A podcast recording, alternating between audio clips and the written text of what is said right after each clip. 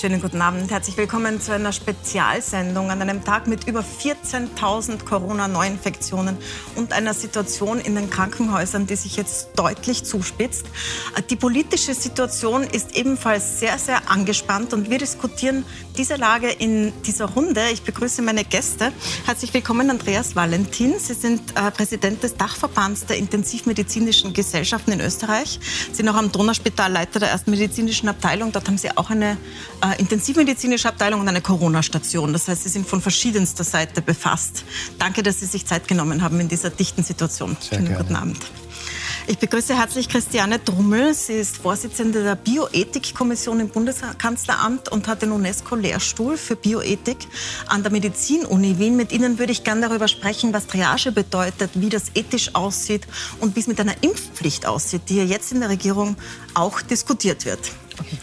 Und für den politischen Teil und die Querelen, die da vor sich gehen, begrüße ich herzlich den Chefredakteur der Kronenzeitung, Klaus Hermann. Guten Schönen guten Abend. Herr Herrmann, Sie haben ein äh, Cover gemacht heute, wo dieser Politstreit auf dem Cover ist und wo Sie sagen, dieser Politstreit kostet Leben. Ein äh, sehr, sehr drastisches Cover für die Kronenzeitung. Wir hätten ja heute äh, den Gesundheitsminister Mückstein hier gehabt, also jetzt gerade. Sie hätten den auch, glaube ich, heute in der Sendung gehabt. Er hat sehr kurzfristig abgesagt. Können Sie uns vielleicht aus Ihrer ähm, aus Ihren Telefonaten heute ein bisschen schildern. Was ist denn da heute passiert? Also zunächst einmal verteidigen äh, oder entschuldigen kann ich den Minister ganz und gar nicht. Na, das frage ich Sie auch, auch gar nicht. Kann, ich kann auch äh, nicht genau erklären, was, äh, was ihn jetzt dazu bewegt hat, äh, weder hierher noch, äh, noch zur Krone zu kommen. Äh, es ist viel zu tun äh, dieser Tage, das ist schon ganz klar, aber er hat vorher zugesagt und, und dann kurzfristigst abgesagt. Äh, es wird heute den ganzen Tag über verhandelt. Der äh, von ihm angekündigte und vom Bundeskanzler dann abgesagte große Gipfel hat heute nicht stattgefunden. Äh, es wird natürlich äh, in Permanenz jetzt verhandelt, äh, auch morgen und, und am Gipfel der Landeshauptleute in Tirol morgen und übermorgen äh, soll es Fortschritte geben. Da äh, hat man den Bundeskanzler eingeladen, der fährt auch nach Tirol. Äh, man hat auch versucht, den Gesundheitsminister einzuladen. Da hat er wenigstens schon früher abgesagt als hier. Äh, also er hat abgesagt. Ich dachte, er war nicht eingeladen. So habe ich das. Er wurde jetzt dann, wie ich gehört habe, heute mhm. tagsüber wurde er doch eingeladen und man hat sich offenbar darauf verständigt. So war zumindest äh, mhm. vor kurzem noch der Stand, aber das kann sich äh, offensichtlich immer kurzfristig ändern, äh, dass er zugeschaltet wird. Also er wird zumindest virtuell anwesend sein. Das ist auch schon ein, so ein Zeichen dafür, dass äh, politisch sehr viel gestritten wird, gerade in einer Lage, die wirklich ernst ist. Ich möchte jetzt zuerst mit Ihnen die Lage durchbesprechen, wie es jetzt aussieht in Österreich. Können Sie uns bei diesen 14.000 Neuinfektionen heute und enger werdenden äh, Bettensituationen auf den Intensivstationen schildern, aus Ihrer Sicht, wie ist denn die Lage in den Krankenhäusern? Also die Lage in den Krankenhäusern und in den Intensivstationen ist natürlich sehr, sehr ernst, das ist keine Frage. Es gibt natürlich Unterschiede, regionale Unterschiede, ganz gravierende zum Teil. Ernst ist es aber trotzdem für alle, weil für die einen ist es bereits Realität und für die anderen Regionen ist es in der Prognose sozusagen ernst. Die 14.000 oder über 14.000 Inzidenz heißen natürlich, dass ein Teil dieser Menschen, die sich infiziert haben, auch im Krankenhaus äh, behandelt werden, werden müssen in Zukunft und ein, wiederum ein Teil davon auf den Intensivstationen. Wir haben heute eine Zunahme der Intensivbetten, also Intensivpatienten eigentlich, um genau zu sein, 28 von gestern auf heute. Wenn wir annehmen, dass eine, und das ist auch die Realität, eine durchschnittliche Intensivstation in Österreich acht Patienten hat, also acht Betten, dann sind fast vier Vollintensivstationen heute dazugekommen. Und das geht Tag für Tag so in den letzten Wochen. Ja. Also das illustriert, glaube ich, schon, äh, wie die Prognose ausschaut, wenn diese 14 oder vielleicht werden es auch noch mehr, 15.000 äh, Infektionen pro Tag dann schlagend werden im Hinblick auf die Belegung der Spitäler und der Intensivstationen. Ähm, und jetzt sagt die AGES jeden Tag, wenn man da drauf schaut auf das Corona-Dashboard und sich dafür interessiert, dann sieht man jeden Tag, es gibt so und so viele freie Betten und das ist eine recht hohe Zahl, die da an freien Betten dargestellt wird. Intensivmediziner hingegen sagen uns immer, na, so, so stimmt das nicht, die, die stehen da nicht leer und warten auf Covid-Patienten. Können Sie uns erklären, wie das wirklich ist? Die Problematik liegt, glaube ich, darin, dass man äh, schwer unterscheiden unterscheiden kann, wenn man nicht mittendrin ist in dieser, mhm. in dieser Komplexität, zwischen den gewissermaßen äh, designierten Intensivbetten für Covid-Patienten und denen, die tatsächlich vorhanden sind. Ja. Äh, natürlich hat sich jeder. Das heißt also, ein Krankenhaus sagt, wir stellen so und so viele zur Verfügung, da liegen aber noch Leute drinnen. Oder wie Richtig, kann man sich das ja, also vorstellen? Also gibt eine Zahl an, die vielleicht auch die, die höchstmögliche Zahl ist, ja, mhm. äh, die mit Covid-Intensivpatienten jetzt mal belegt werden könnte oder kann oder soll oder schon ist. Das macht eben dann den Unterschied.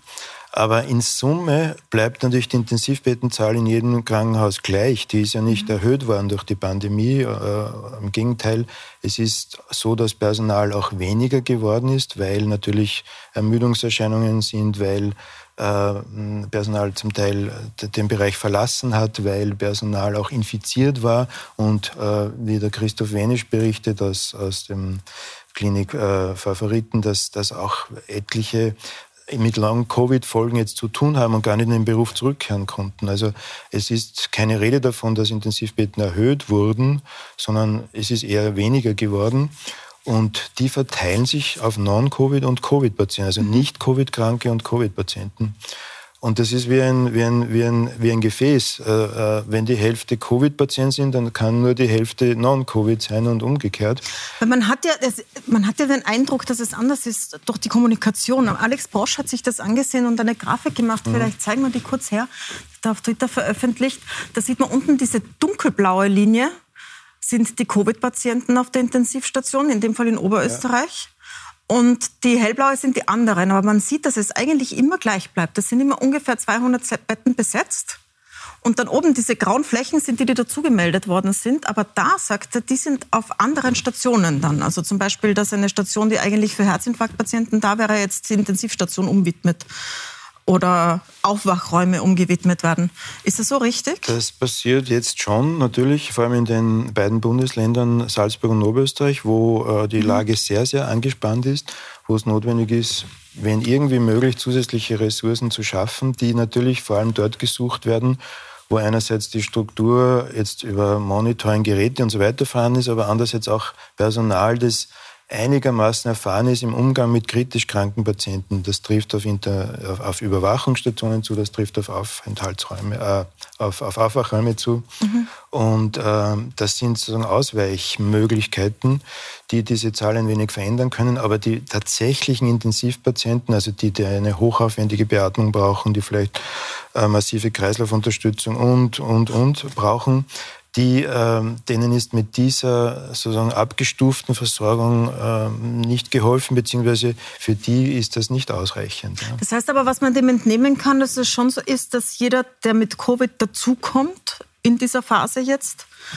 Bedeutet das, jemand anderer zum Beispiel eine Operation verschoben bekommt oder vielleicht mehrere, weil ein Covid-Patient liegt, liegt, ja recht lange. Also angenommen, Sie haben ein, ein, Krankenhaus mit 20 Intensivbetten mhm. und oft verteilt sich es auf, auf die Hälfte in, sogenannte internistisch und, und äh, nicht operative Intensivbetten und die eben operativen, aber die Summe ist 20 und äh, es kommt hier ein Covid-Patient dazu, dann haben Sie für einen Nicht-Covid-Patienten ein Bett weniger, ganz klar. Ja. Deswegen werden Operationssäle jetzt nicht mehr bespielt, so wie wir es aus ja. Salzburg hören. In Salzburg ja. ist es ja besonders schlimm. Ist es besonders ausgeprägt derzeit? Sie waren ja zuerst in Schwarzach im Bongau, ja, richtig, bis vor kurzem eigentlich dort ärztliche mhm. Leiter. Haben Sie ein bisschen Einblick in die Situation in Salzburg?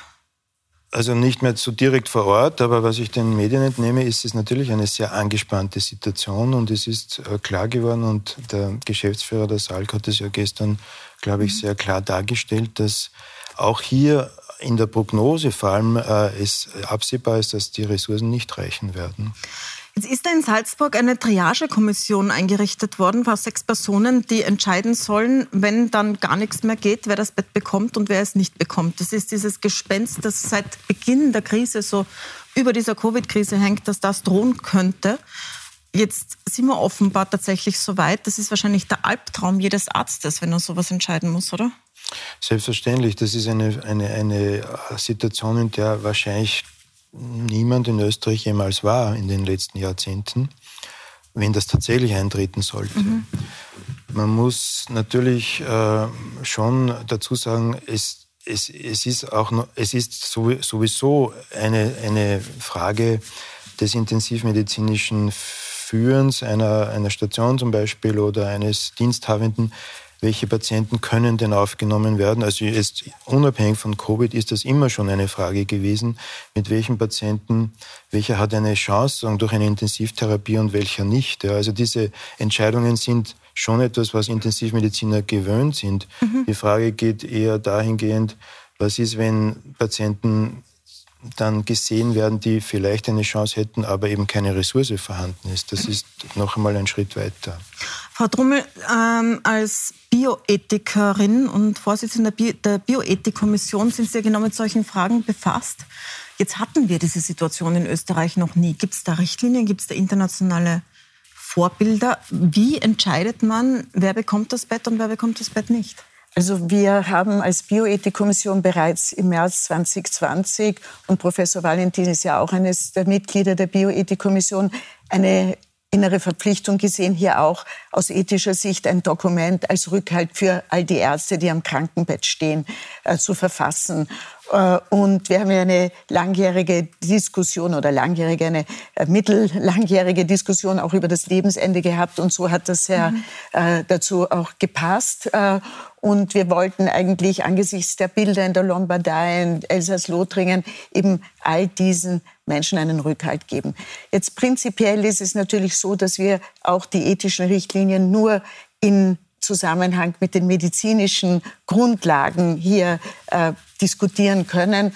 Und in einer gewissen Weise ist natürlich auch in einer Pandemie die Entscheidung, äh, so wie außerhalb einer Pandemie. Es muss, ein, wenn ein Patient auf eine Intensivstation aufgenommen werden soll, muss ein, eine Diagnose gestellt werden, eine Indikation für eine Behandlung. Der Patient muss zustimmen und es muss ein erreichbares Therapieziel vorhanden sein.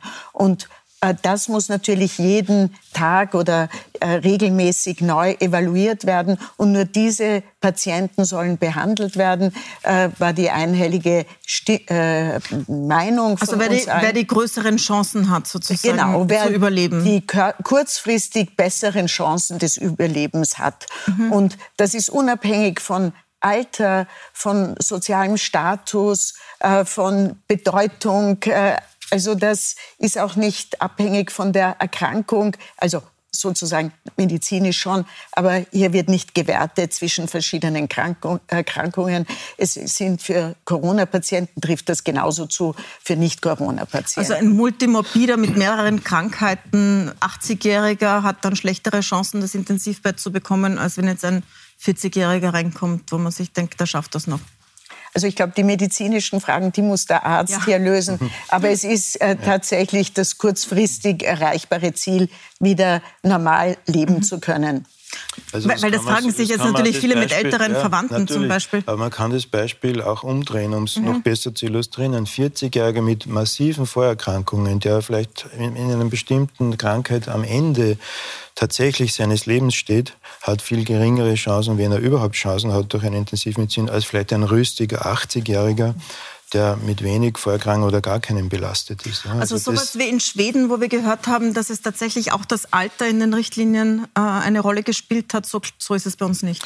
Wir haben ja auch vom, es gibt eben das Papier von der Bioethikkommission, aber es gibt auch ein Papier, das sich auch anlehnt an, an also an dieses vorhergegangene ähm, vom Verband der intensivmedizinischen mhm. Gesellschaften Österreichs in dem äh, das auch klar gesagt wird, das Alter alleine, das chronologische Alter kann kein Kriterium sein. Ja. Ich, bin, ich muss das kurz dazwischen übrigens, sagen, es ist schon ja. erschreckend, dass wir überhaupt so darüber Natürlich, sprechen müssen. Ja, man muss sich vorstellen, Österreich hat nach Deutschland die größte Anzahl von Intensivstationen. Wir haben an sich ein fabelhaft funktionierendes Gesundheitssystem und jetzt sind wir in einer Lage, wo wir nie gedacht hätten, dass wir hineinkommen. Und sie wird ja nicht bei dieser magischen Zahl der 600 Patienten, wenn wir die erreichen, äh, wo, wo wir immer darauf sozusagen blicken, dann am nächsten Tag zu Ende sein, sondern es wird weiter und weiter gehen, wenn nicht in irgendeiner Form jetzt die 2G-Regel so greift, dass wir hier äh, einen Licht, äh, Licht sehen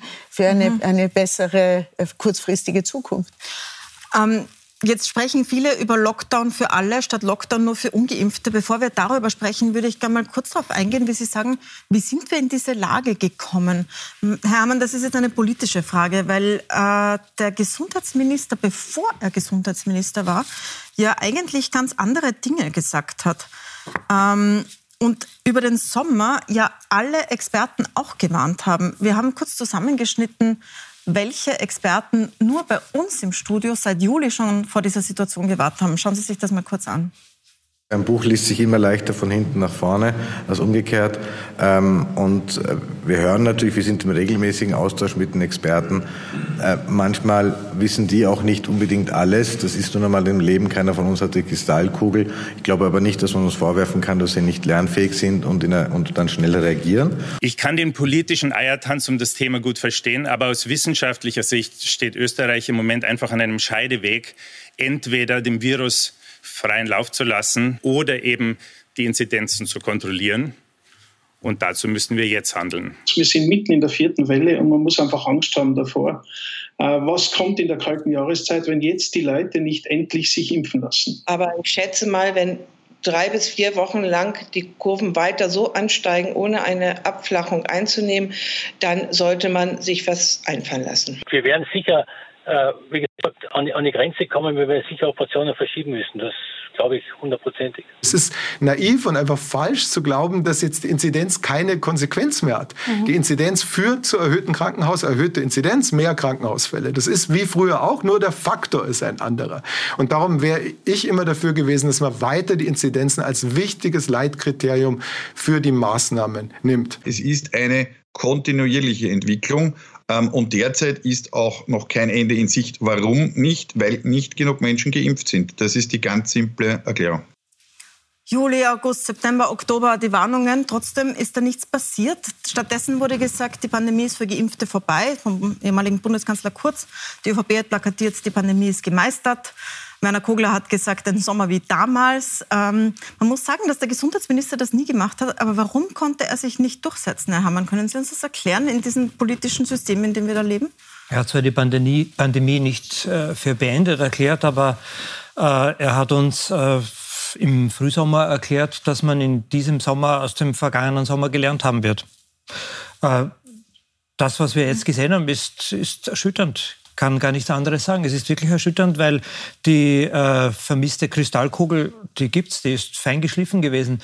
Äh, das, da sitzen äh, Experten Sonderzahl, die alle mehr oder weniger dasselbe sagen. Man muss sich auf den Herbst vorbereiten. Der Herbst könnte ernst werden oder der Herbst wird wieder ernst werden. Äh, es hat, glaube ich, nur ein äh, Problem unter Anführungszeichen gegeben. Man hat schon für den September einen massiven Anstieg äh, prognostiziert mhm. und der ist zunächst dann einmal ausgeblieben. Dann ist man ein, ein paar Wochen, ein paar Tage, ein paar Wochen äh, auf einem gleichbleibenden mittelhohen Level verharrt und schon hat man äh, auf politischer Seite so getan, als wäre jetzt alles erledigt. dann waren noch dazu die Wahlen in Oberösterreich.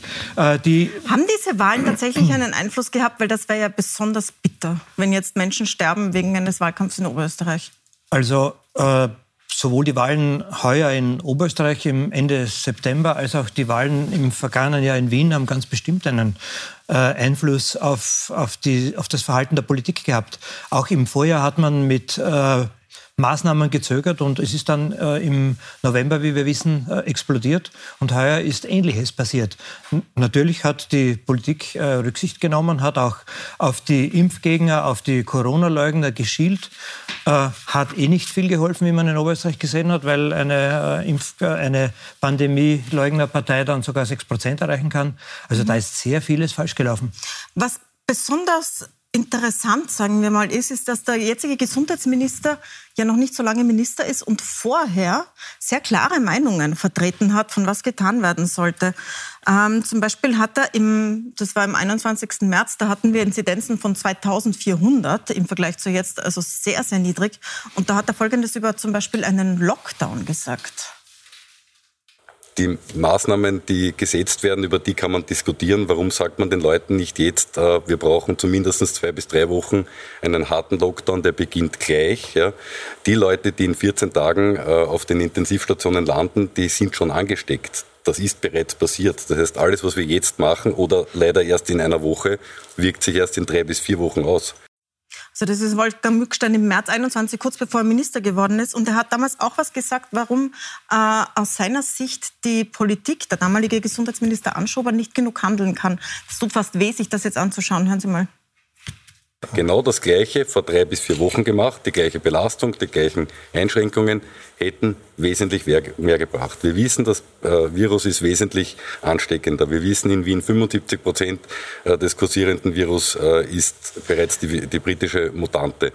Aber warum hat es der Gesundheitsminister dann nicht gemacht? Also ich habe das Gefühl gehabt, dass der Gesundheitsminister in den letzten zumindest 14 Tagen öffentlich wahrnehmbar sehr wohl äh, darauf gedrängt hat, äh, dass schärfere Maßnahmen kommen. Aber äh, in, Österreich ein föderales System haben die Landesleute so lange gebremst, bis die Experten und das Papier, ähm, was vorgelegt worden ist gestern vom Gesundheitsministerium, ist dramatisch, das muss man sagen, gar nicht mehr anders können haben. Das war Wolfgang Mückstein im März 19, vor einem halben Jahr. Da war er noch nicht Minister. Und offenbar ist er jetzt in genau derselben Situation, die er damals kritisiert hat. Die Landeshauptleute bremsen, er kommt nicht durch und er setzt sich auch nicht durch. Was ist passiert mit diesem Mann? Ähm, den Moderator kritisiert man ja grundsätzlich nicht, aber Sie haben gesagt, das tut fast weh, es tut furchtbar weh. Weil man wirklich sehenden Auges, jetzt wissen wir seit einigen Wochen, was, äh, wie sich die Situation entwickelt. Äh, und es passiert genau das Gleiche äh, wie damals im, im Frühling, als, als, als er das ganz richtig gesehen hat und man zu wenig getan hat oder zu spät getan hat und wieder tut man zu spät oder zankt mehr denn je herum. Damals hat man wenigstens nicht ganz auf offener Bühne so gezankt zwischen Kurz und, und Anschober, aber jetzt Schallenberg gegen Mückstein, das ist äh, leider ein, ein, ein schreckliches Schauspiel kann auch nicht sagen, dass das irgendjemand äh, gut heißt, äh, mhm. dass uns das in irgendeiner Weise weiterbringt. Äh, es gibt ein Grundbedürfnis, äh, dass die Politik gerade in, jetzt in der schlimmsten Phase dieser schwierigsten äh, Gesundheitskrise in der Zweiten Republik an einem Strang zieht. Und das schafft die Politik ganz offensichtlich nicht. Und das ist schon äh, wirklich erschütternd und traurig. Das große Wort, das da im Raum steht, ist Lockdown. Damals ist einer gemacht worden. Jetzt ähm, sagt die ÖVP, sie will keinen Lockdown für alle, sondern sie will nur einen Lockdown für die Ungeimpften, die wir jetzt haben, um die Impfbereitschaft zu erhöhen. Allerdings sagt eine ganze Reihe von ihren Kollegen, ähm, sowohl Virologen, Virologinnen, Epidemiologen, Ärzte und Ärztinnen, dass es einen kurzen, harten Lockdown braucht, um die Situation zu entschärfen. Wie sehen Sie das denn, Herr Valentin? Ich sehe das ganz genauso. Also ich schließe mich da 100 Prozent an, dass eine Maßnahme jetzt notwendig ist, die natürlich niemand haben wollte und sich auch nicht vorstellen konnte, dass es einen Lockdown braucht, zwei, drei Wochen, so, so kurz wie möglich natürlich, um diese jetzt exponentiell steigenden Zahlen zu durchbrechen. Ja, sonst haben wir ein, ein, eine Dynamik drinnen, die sozusagen dahin geht und in keiner Weise gebremst werden kann. Weil es, es ist ja jetzt schon voll, sagen Sie. Was passiert denn, wenn jetzt alle die, die sich jetzt infizieren, dieser Prozentsatz, von dem wir wissen, dass er auf die Intensivstationen muss, wenn die daherkommen, was passiert mit den Menschen dann? Was macht man dann? Es wird natürlich noch mehr notwendig sein. Es ist in einigen äh, Regionen schon, schon sagen, der Fall, aber es wird vielleicht dann in ganz Österreich notwendig sein, noch mehr planbare Eingriffe zurückzunehmen, Operationen, die äh, geplant und äh, vorgesehen sind, einzuschränken, die, sozusagen auf die Akuttestversorgung umzusteigen mhm. und äh, dies, auf diesem Weg versuchen, das zu regeln. Ja. Das hat natürlich Auswirkungen auf die Nicht-Covid-Patienten, das ist ganz, ganz klar. Äh, und äh, das ist auch genau das, was wir vermeiden wollten. Besonders schlimme Berichte erreichen uns heute aus Oberösterreich, wo eine Krankenschwester geschildert hat, dass äh, die Leichen im Gang gelagert werden müssen, weil kein Platz mehr ist. Es sind tatsächlich sehr, sehr viele Menschen gestorben in Oberösterreich in den letzten Tagen. haben Sie sowas schon mal erlebt? Ich persönlich habe das noch nicht, also nicht, nicht real gesehen. Ja. Mhm. Natürlich, ja, Na, ich meine, so eine Situation, wie wir sie jetzt haben.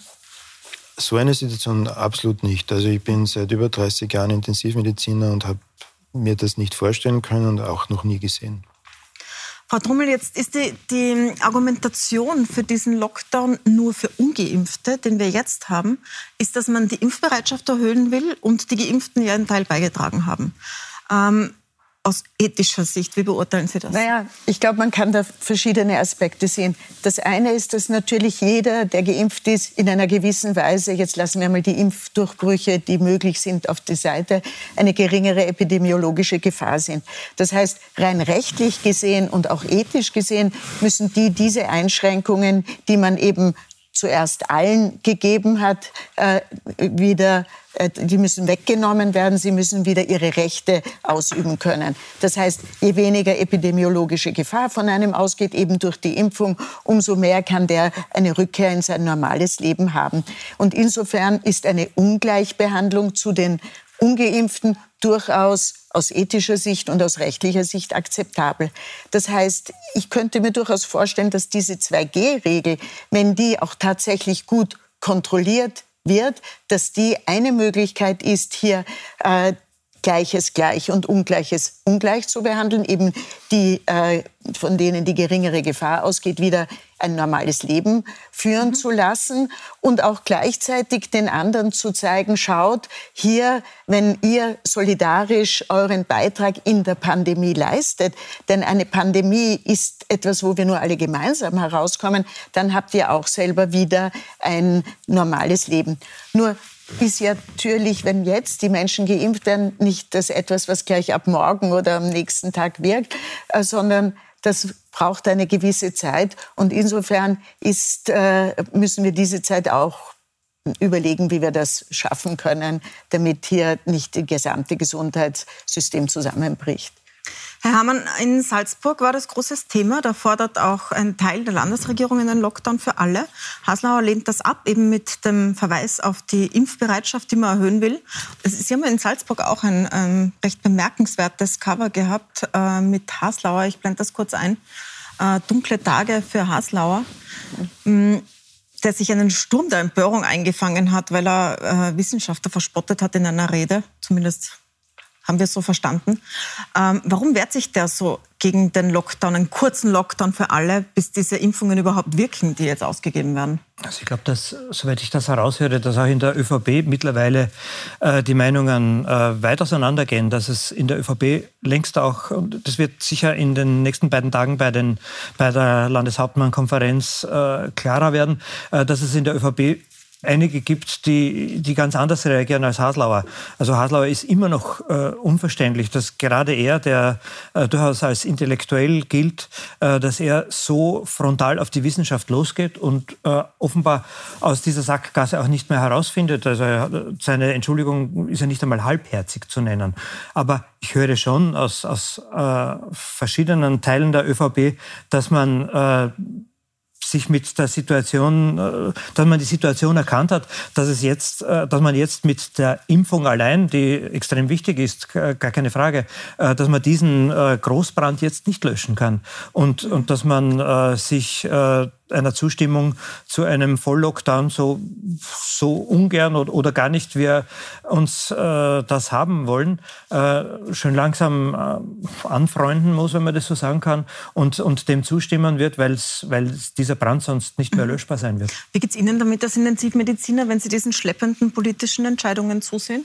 Verzweifelt man da nicht ein bisschen? Naja, das ist natürlich eine unglückliche Situation, weil es, die Pandemie lässt uns im Grunde genommen keine Zeit, oder? Und das sieht man gerade jetzt im Besonderen in dieser Dynamik, die wir gerade, und wenn nichts geschieht, noch sehr, sehr viel stärker sehen werden. Natürlich äh, hinterlässt es schon das Gefühl, es wäre mehr möglich entgegenzusetzen und es wird nicht getan. Eine Maßnahme, die auch gerade diskutiert wird, ist eine Impfpflicht für Gesundheitsberufe, hat sie der Gesundheitsminister schon angekündigt. Die wird gerade geprüft. Es wird aber auch darüber hinaus geprüft, ob es für Lehrer und Lehrerinnen oder gleich für die ganze Bevölkerung eine Impfpflicht geben könnte. Darüber sprechen wir gleich. Und wir sprechen über die Wintersaison die jetzt, äh, die immer ein Thema war, wegen dem man etwas verschiebt, aber die jetzt tatsächlich auf der Kippe steht. Dazu ist uns zugeschaltet Sepp Schellhorn äh, aus Salzburg. Und ich möchte auch noch sprechen darüber, wie es Kindern geht in dieser Epidemie. Bleiben Sie dran, wir sind gleich wieder da.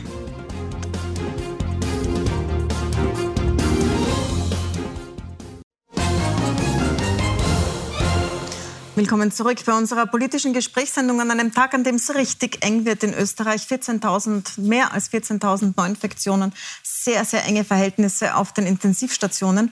Meine Gäste heute sind Andreas Valentin, der Präsident des Dachverbandes der Intensivmedizinischen Gesellschaften in Österreich, Christiane Drummel von der Bioethikkommission und Klaus Hermann von der Kronenzeitung, der Chefredakteur.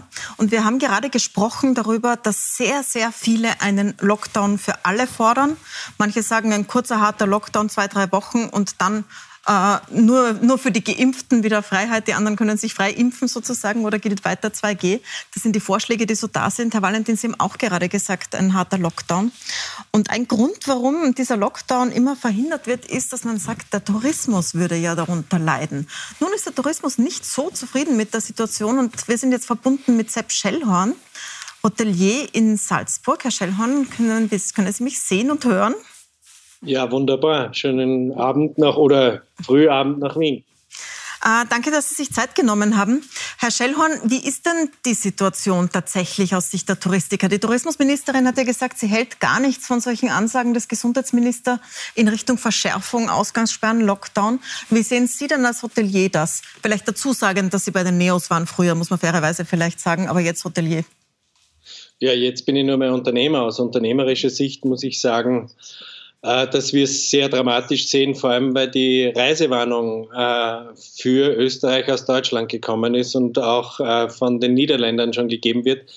Also aus meiner, aus unternehmerischer Sicht ist es mir jetzt viel lieber einen harten Lockdown, um wenigstens die Hälfte des Winters retten zu können. Das ist das Thema. Das Thema ist einfach, dass wir jetzt alle gemeinsam versuchen müssen, die Zahlen nach unten zu drücken, um äh, von dieser roten Ampel bzw.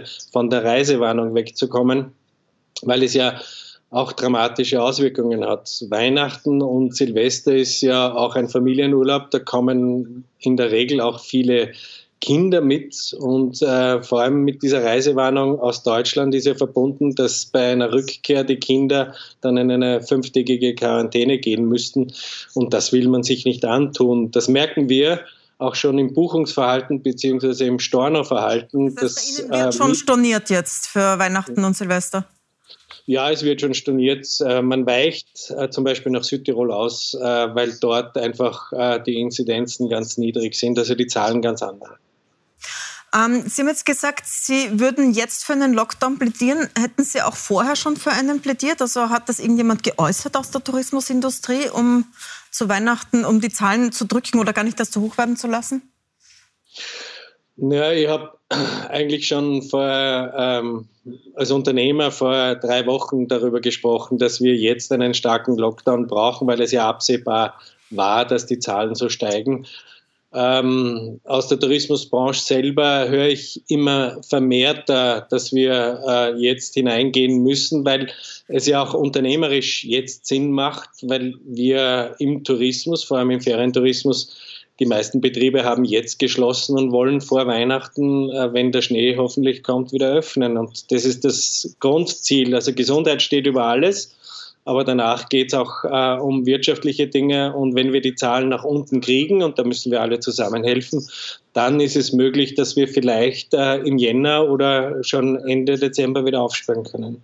Das heißt aber, wenn man das jetzt nicht macht, wenn man weiter verzögert, dann ist auch der Februar, März in Gefahr, also die, der Rest der Wintersaison. Aus meiner Sicht schon, weil wir ja äh, lange Vorlaufzeiten haben. Wir haben einen Wettlauf mit der Zeit. Wir haben einen Wettlauf mit der Zeit, was die Gesundheit betrifft. Wir haben aber auch einen Wettlauf mit der Zeit, was die wirtschaftliche Situation in, den Tourismus, in der Tourismusbranche betrifft. Ich merke es selbst in der Stadt, weil dort habe ich auch einen Betrieb. Äh, die Stadt Salzburg ist faktisch leergefegt. Wir haben ein Déjà-vu von den Umsätzen wie im März 2020. Ah, Herr Schellhorn, der Präsident der Hoteliersvereinigung Harisch hat letzte Woche bei uns im Pro und Contra nicht nur einen harten Lockdown gefordert, sondern auch eine Impfpflicht, um aus dieser Situation herauszukommen. Ähm, was halten Sie davon? Wie halten, wie halten Sie das in Ihrem Betrieb zum Beispiel? Äh, der Christian Harisch, glaube ich, ist der Präsident der Kitzbühler Hoteliers. Kitzbühler Hoteliers, ja, genau. Ähm, also wir haben in unserem Betrieb alle dazu ermutigen können, ähm, auch impfen zu gehen. Ich habe äh, ein Problem bei meinem Salzburger Betrieb, wo wir einfach auch ähm, bei Mitarbeiterinnen und Mitarbeitern, aus, die in der zweiten Generation, vor allem ist es ähm, erstaunlich, äh, meistens aus Ex-Jugoslawien kommen, die äh, schwer zu überreden waren. Aber in den letzten Wochen haben sie sich die letzten drei auch dazu überreden lassen, jetzt noch impfen zu gehen, wobei diese Impfung natürlich zu spät kommt. Herr Schellern, dann danke ich Ihnen sehr, sehr herzlich fürs Dabeisein. Danke für Ihre Zeit und äh, alles Gute nach Salzburg. Danke, schönen Abend nach Wien. Ich würde gern gleich dieses Thema Impfen mit in die Runde nehmen, weil äh, das Problem ist ja genau diese Impfbereitschaft. Wenn man sich ansieht, Länder, die höhere Durchimpfungsraten haben, wie zum Beispiel Spanien oder Portugal, die stehen schon wesentlich besser da äh, als wir. Sie sind jetzt schon so lange Arzt in diesem Land, Herr Valentin. Können Sie sich erklären, warum gerade die Österreicher und Deutschen auch und die Deutschsprachigen überhaupt so impffaul sind und skeptisch? Eine schwierige Frage, wirklich. Ja. Es ist ja kaum nachvollziehbar, oder? Wir haben äh, uns ja her herbeigesehnt, dass es so etwas wie eine Impfung gibt, wie die Pandemie ausgebrochen ist. Die Wissenschaft hat es in einem, nicht einmal einem Jahr geschafft, etwas zu leisten, was unglaublich ist, nämlich einen wirk hochwirksamen Impfstoff herzustellen für die ganze Welt eigentlich. Und äh, dann wird er nicht entsprechend angenommen es ist, ich, manchmal hat man den Eindruck, es ist auch etwas, wie so, wie soll ich sagen, ein Widerstand gegen mm, Obrigkeit insgesamt, ja, gegen etwas von oben Verordnetes, so, so in die Richtung. Diesen Eindruck, und dann gibt es natürlich ähm, schon Schichten in der Bevölkerung, die einfach nicht erreicht worden ist von der Information, nicht ausreichend erreicht worden ist. Das ist, glaube ich, schon ein. Das haben die auch Punkt. gemerkt. Wir haben am Sonntag eine Sendung mit Zuseherinnen Fragen ja. gemacht und das war unglaublich, wie viele tausend Mails ja. bekommen haben. Ja. Man sich gedacht hat, da müsste es eine Hotline geben. Und dann haben es die Im sogenannten Impfskeptiker oder Impfgegner, wie immer sie sagen wollen, wirklich perfekt geschafft, die Social-Media-Kanäle für sich in Anspruch zu nehmen. Und äh, es, es, existieren Gerüchte, die ganz unglaublich sind, die mit, mit Rationalität absolut nichts mehr zu tun haben. Und äh, die, dass diese hartnäckig sich halten, das ist schon auch ein Ausdruck oder Produkt sagen, dieser neuen Medienwelt, glaube ich. Ja. Jetzt sind ja auch im Gesundheitssystem erstaunlich viele nicht geimpft im Pflegepersonal. Wolfgang Mückstein, der Gesundheitsminister, hat deswegen jetzt gesagt, er will eine Impfpflicht im Gesundheitswesen einführen. Das wird jetzt gerade rechtlich geprüft. Was halten Sie davon? Also ich halte das für richtig. Es stimmt vielleicht nicht so generell, dass so wenige im, im, im Gesundheitspersonal geimpft sind. Äh, also das, das, auch da gibt es regionale Unterschiede und Unterschiede in Krankenhäusern. Äh, das hängt sicherlich auch sehr davon ab, wie die jeweiligen Impfkampagnen in den jeweiligen Häusern oder Institutionen gelaufen sind. Äh, es gibt sicherlich äh, auch Krankenhäuser und andere Gesundheitsinstitutionen, die 80, 90 Prozent erreichen. Da bin ich nicht nur sicher, sondern das weiß mhm. ich. Ähm, die das heißt, Sie sind dafür, dass die Impfpflicht die kommt. Impfpflicht. Es gibt nämlich viele aus dem Gesundheitswesen, ja. die sagen, falscher Zeitpunkt, weil wir brauchen jeden dringend. Und wenn jetzt Leute kündigen wegen der Impfpflicht, dann bringt es auch niemandem was. Ja, vor allem muss man natürlich, jede Impfung zählt natürlich, aber sie zählt für die Zukunft. Ja, für jetzt äh, hilft sie uns relativ wenig, Sie haben es auch mhm. gerade angesprochen, äh, in den nächsten Wochen, aber sie zählt für die Zukunft. Wir wollen uns ja gar nicht vorstellen, dass wir vielleicht in ein paar Monaten hier sitzen und über die fünfte Welle sprechen, oder? Ach, wir wollten uns auch nicht äh, vorstellen, über ja. das wir über die vierte sprechen, ja, eben, oder? so ist es, ja. Und da gibt es eine einzige Möglichkeit, das zu verhindern, das ist, dass Menschen geimpft sind, ja. Frau Drummel, wieder eine bioethische Frage eigentlich. In, ist das möglich, eine Impfpflicht für bestimmte Berufsgruppen zu erlassen oder nicht? Weil es gibt ja auch Leute, die sagen, wir klagen da dagegen. Ja, Natürlich, jeder kann klagen, das ist ganz klar. Wir leben in einem Rechtsstaat, diese Möglichkeit steht jedem. Aber es gibt ja auch hier verschiedene Spannungsfelder. Erstens, eine Pandemie ist überhaupt auch eine ganz andere Situation, wo immer zwischen der Autonomie des Einzelnen und dem Gemeinwohl hier der Bogen gespannt werden muss. Ähm, aber prinzipiell finden wir, und das haben wir als Bioethikkommission schon zur Zeit, wo die Masern-Situation diskutiert wurde, festgehalten, dass das Gesundheitspersonal eine besondere Verantwortung trifft, die Leute, mit denen sie umgehen, die Patienten, die Menschen zu schützen. und selber geschützt zu sein, damit diese auch geschützt sind. Auch in der Pandemie wurde die erste Priorisierung für das Gesundheitspersonal gesehen nach dem Motto Helft den Helfern. Das heißt, die waren die Ersten, die die Impfung zum Schutz bekommen haben. Insofern ist natürlich auch klar, dass hier eine besondere Verantwortung trifft. Und auch innerhalb des Gesundheitspersonals müssen sie ja auch solidarisch sein. Es geht mhm. doch nicht an, wenn zum Beispiel nur, ich weiß nicht, 80 Prozent äh, des Pflegepersonals geimpft wäre äh, dass diese 80 Prozent dann auch die Arbeit der restlichen 20 Prozent machen, weil natürlich in infektiösen Bereichen hier für ungeimpfte auch eine größere Gefahr ist. Wir wissen, dass eine Impfpflicht per se kontraproduktiv sein kann. Aber ich denke, dass wir in einer Situation wie einer Pandemie, die absolut keine Privatsache ist, hier schon auch Prioritäten im Schutz für sich selber und für die Mitmenschen äh, sehen müssen. Und ich denke, dass einfach klare Verhältnisse bundesweit, dass nicht mhm. ein Bundesland sich gegen den and das andere ausspielt oder ein Rechtsträger einer Krankenanstalt gegen den anderen. Hier gehört eine bundesweite Verpflichtung für das Gesundheitspersonal. Jetzt wird ja auch eine Impfpflicht für alle diskutiert. Zumindest ist das eine Forderung, die wir ebenso oft bekommen wie die Proteste gegen das Impfen. Also was wir so von Zuseher-Mails bekommen, das sind die einen, die sagen Frechheit, dass wir impfen müssen und nicht raus dürfen. Und dann gibt es die anderen, die sagen Frechheit, dass es keine Impfpflicht gibt. Warum schafft man das nicht einfach an?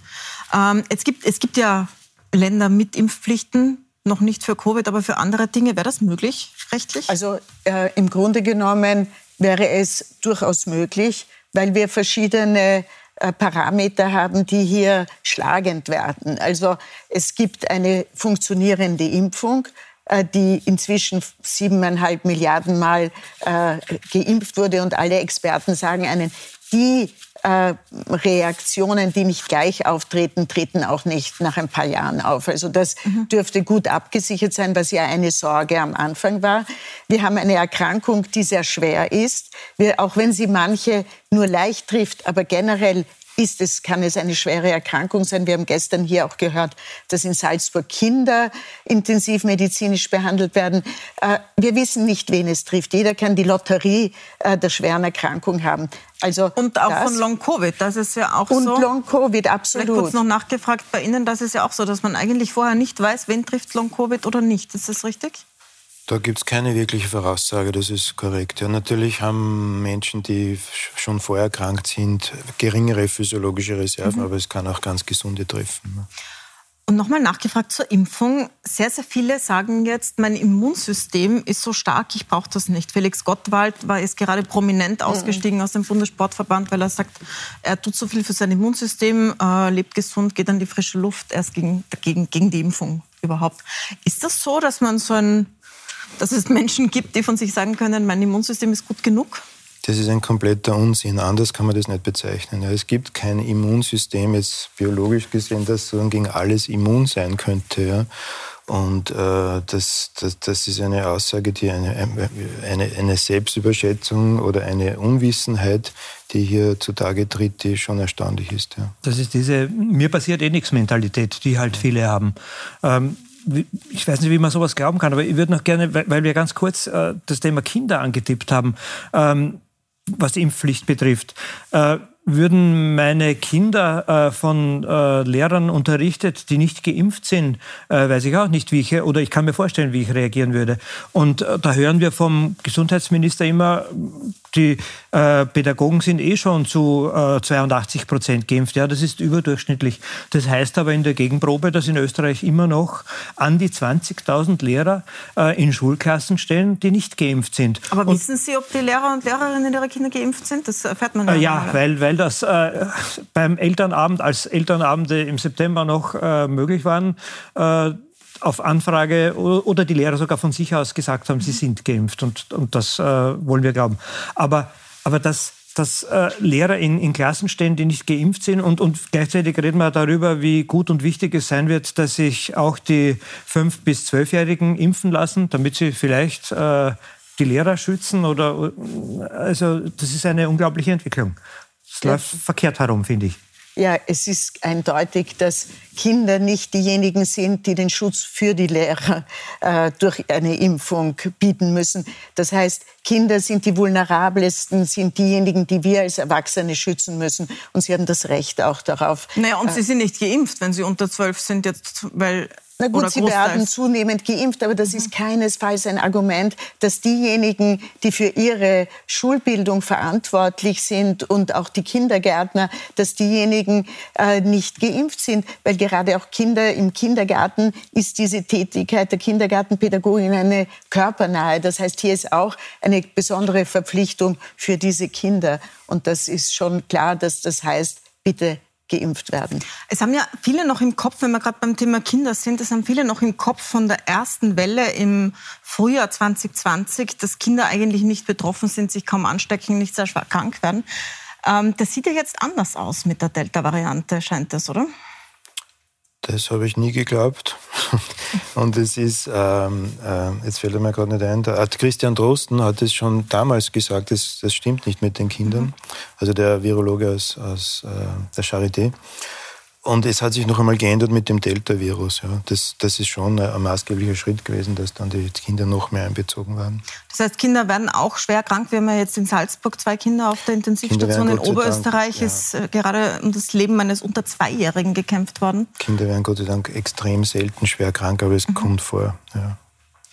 Dann will ich nochmal zurückgehen auf die Impfpflicht. Frau äh, Drummel, Sie waren zuerst dabei zu sagen, wann eine es Impfpflicht... Geht ja. Unter gewissen Umständen. Sind diese Umstände jetzt da? Also ich könnte mir durchaus vorstellen, dass sie da sind. Noch einmal, es sind ja nur drei Punkte. Es ist sozusagen eine schwere Erkrankung, ein im Verhältnis dazu geringfügiger Eingriff mhm. und einen außerordentlich großen Nutzen für die Gesamtheit der Bevölkerung. Und das wäre hier durchaus vorhanden. Also ich glaube, dass es rechtlich klar ist, also zumindest für bestimmte äh, Gruppen an Bevölkerung. Aber wenn die Situation so weitergeht, wie sie jetzt ist, und das ist ja absehbar, dann ist auch zu diskutieren, wie wir mit der gesamten Bevölkerung umgehen, weil es eben das, was Sie ja gesagt haben, immer gibt. Die einen sagen lieber nicht eine Gruppe, sondern die Gesamtheit.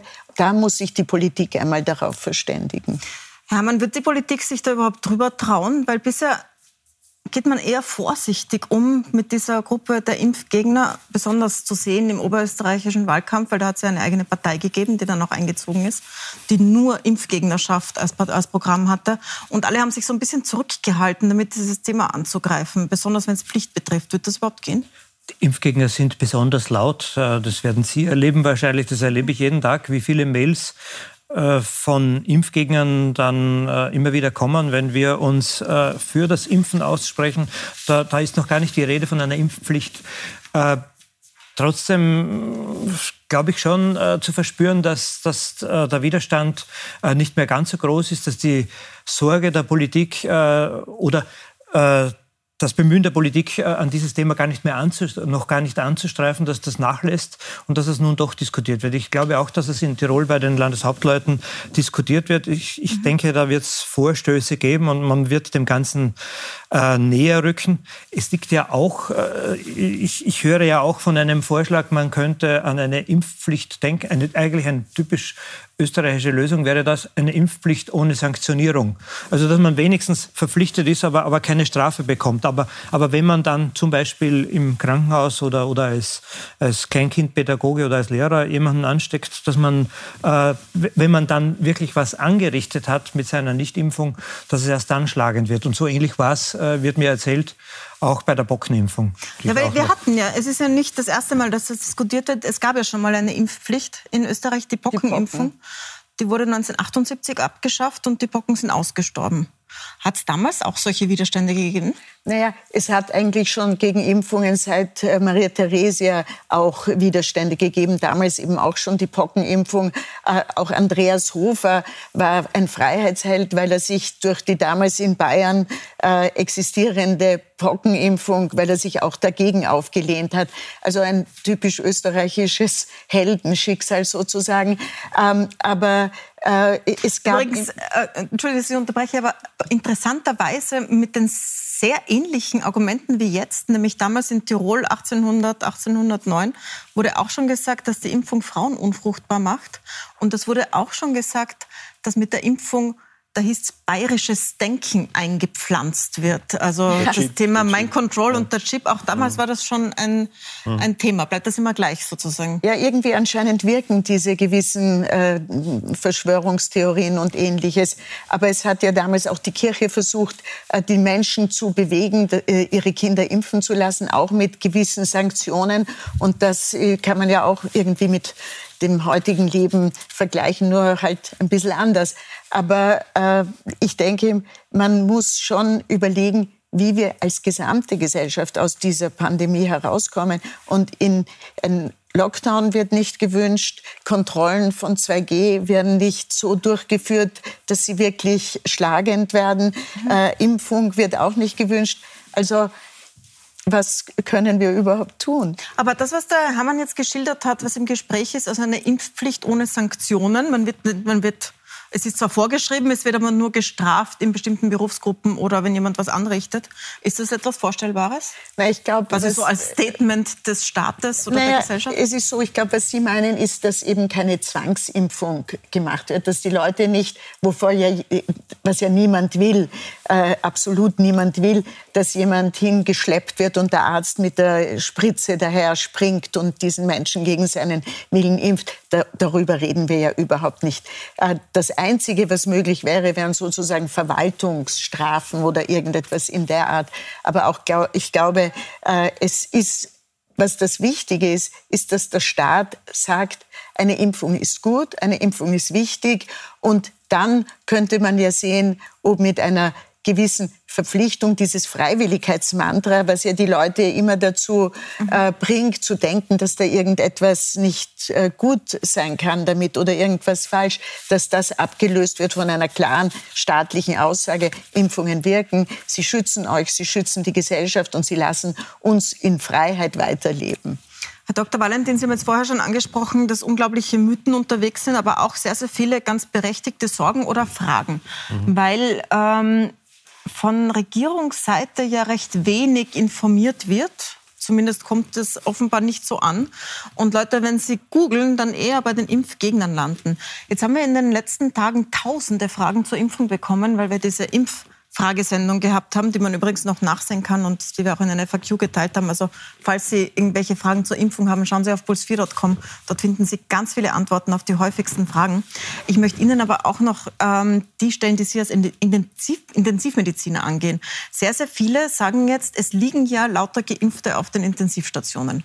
Das ist das ist schwer auszurotten. Aber wie ist es wirklich? Wie viele hm. Geimpfte liegen auf den Intensivstationen? Es ist nach wie vor so, dass äh, etwa 90 Prozent der Intensivpatienten, die mit wegen Covid auf der Intensivstation liegen, ungeimpft sind. Ja, das ist äh, Fakt. Es gibt einen geringen Anteil, eben rund 10 Prozent, äh, an Patienten, die geimpfterweise doch so schwer krank werden, dass sie auch eine Intensivstation brauchen. Das sind immer Patienten mit dem nahezu gleichen Muster, die eine Form der Immunsuppression entweder aufgrund von Vorerkrankungen oder vielleicht auch von notwendigen medikamentösen Behandlungen im Rahmen von Erkrankungen hatten. Es sind zum Beispiel auch Transplantationspatienten besonders gefährdet. Also das ist eine spezielle Gruppe von äh, geimpften Patienten, die dann manchmal leider das Schicksal erleidet, dass trotz der Impfung die Intensivmedizin notwendig wird. Weil die Impfung nicht wirkt bei Ihnen sozusagen aufgrund Oder nicht, immer, nicht in, in dem Ausmaß, das ja eigentlich das große Ziel ist, nämlich eine schwere Erkrankung zu verhindern. Und die zweite große Frage, die Menschen stellen, ist, äh, haben Sie sicher auch schon oft gehört, diese Impfung ist neu, sie wurde so schnell entwickelt, wir warten lieber mal ab, wie sich das entwickelt und oder wir warten lieber einen Totimpfstoff ab. Das ist besonders jetzt durch Dominik Thiem und sein jetzt doch nicht warten auf den Totimpfstoff so zu einem geflügelten Wort geworden. Ja, Was antworten Sie darauf? Da drängt sich auch ein geflügeltes Wort auf. Das Warten auf den Totimpfstoff kann tödlich sein. Äh, und es ist ja, das dies, diese Ansage, ich warte auf den Todimpfstoff, illustriert er, dass jemand von der Impfung an sich dazu kein Verständnis entwickelt hat. Keine einzige dieser Impfungen ist ein Lebendimpfstoff, den es für Covid gibt. Was, also wo unterscheidet sich? Das ist nicht das Kriterium, wo sich die unterscheiden. Ja. Äh, auch dieser Impfstoff wird kein, kein, ist biologisches Material, das aktiv sein wird und, und, und eine Immunreaktion hervorrufen wird. Ja. Also diese Unterscheidung macht keinen Sinn. Das Warten auf, ich sage noch einmal, das Warten auf den Toto-Impfstoff kann tödlich sein. Herzlichen Dank für diese Aufklärung. Wir machen die ganze Woche auch weiter Fragen zu diesen, zu diesen Impf, großen Impfmythen oder auch den Sorgen, die Leute haben. Ähm, ich möchte als letzte Runde jetzt mal darüber sprechen, was wird denn jetzt kommen? So ein kleiner Blick in die Zukunft, beziehungsweise was man sich wünscht. Ähm, Herr Hammann, es gibt jetzt morgen und übermorgen Verhandlungen der Landeshauptleutekonferenz ohne den Gesundheitsminister, der ist nur zugeschaltet. Was hören Sie denn, was da rauskommen könnte? Äh, da könnte ich mich jetzt auch auf die Kristallkugel berufen. Nein, aber äh, ich habe herumtelefoniert und mit vielen Menschen äh, darüber gesprochen, was, was jetzt auf uns zukommt. Also kaum ein Experte, kaum ein Politiker schließt einen Lockdown gänzlich aus, einen Volllockdown für ganz Österreich. Mhm. Ähm, man wird sich dem, glaube ich, annähern. Also ich, ich würde vermuten, dass ein Volllockdown in äh, Salzburg und Oberösterreich äh, sehr nahe ist und dass Verschärfungen in ganz Österreich, die irgendeine Zwischenstufe zwischen dem jetzigen äh, Regeln, die offensichtlich ja nichts bringen, und, und einem Volllockdown äh, bedeuten, dass die sehr rasch kommen und vermutlich äh, letztlich aber dann doch in einen äh, Volllockdown, so ungern wir den haben, werden, haben wollen, münden könnten.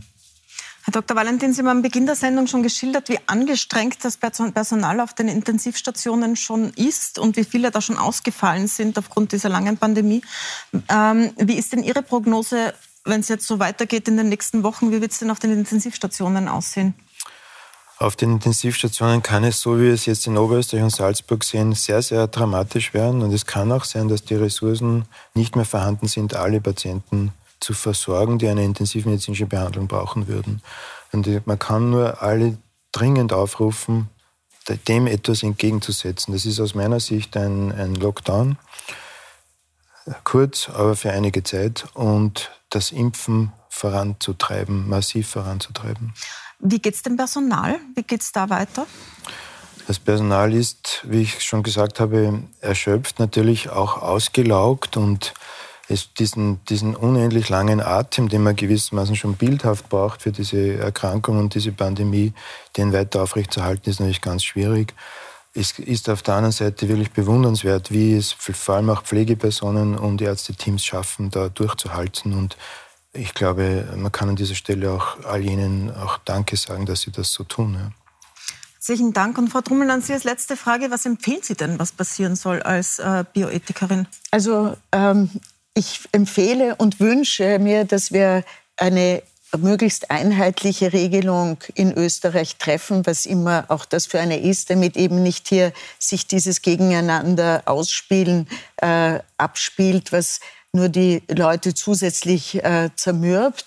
Also zum Beispiel, dass wir auch mit den gelindesten Mitteln wieder anfangen, Masken tragen in äh, den Räumen und dass jeder weiß, wo er eine zu tragen hat, äh, und das auch einheitlich geschieht, weil das kann man jedem zumuten. Ich wünsche mir auch, dass der äh, Gesundheitsminister, der ja eigentlich der Herr der Pandemie ist nach dem Gesetz, wie wir es haben, dass er es schafft, hier diese Maßnahmen auch äh, von Bundesseite hier umzusetzen, weil letztlich ist jetzt die Aufgabe des Staates, das Gesundheitssystem so zu bewahren, dass jeder Mensch auch das Gesundheitssystem in Anspruch nehmen kann auch die Großmutter mit dem Herzinfarkt oder das Kind und dass das Personal in den äh, Gesundheitseinrichtungen adäquate Arbeitsbedingungen hat. Dann danke ich Ihnen sehr herzlich für die Einblicke. Danke für die Zeit in dieser sehr, sehr dichten Zeit, besonders für Sie in den Krankenhäusern. Ihnen danke ich fürs Zusehen. Die ganze Sendung gibt es wie immer auf puls24.at oder als Podcast. Und wenn Sie Fragen zur Impfung haben, können Sie nach wie vor schreiben an impfung.puls4.com und schauen Sie auf puls4.com. Dort finden Sie sehr viele Fragen schon von Expertinnen und Experten beantwortet. Danke fürs Dabeisein.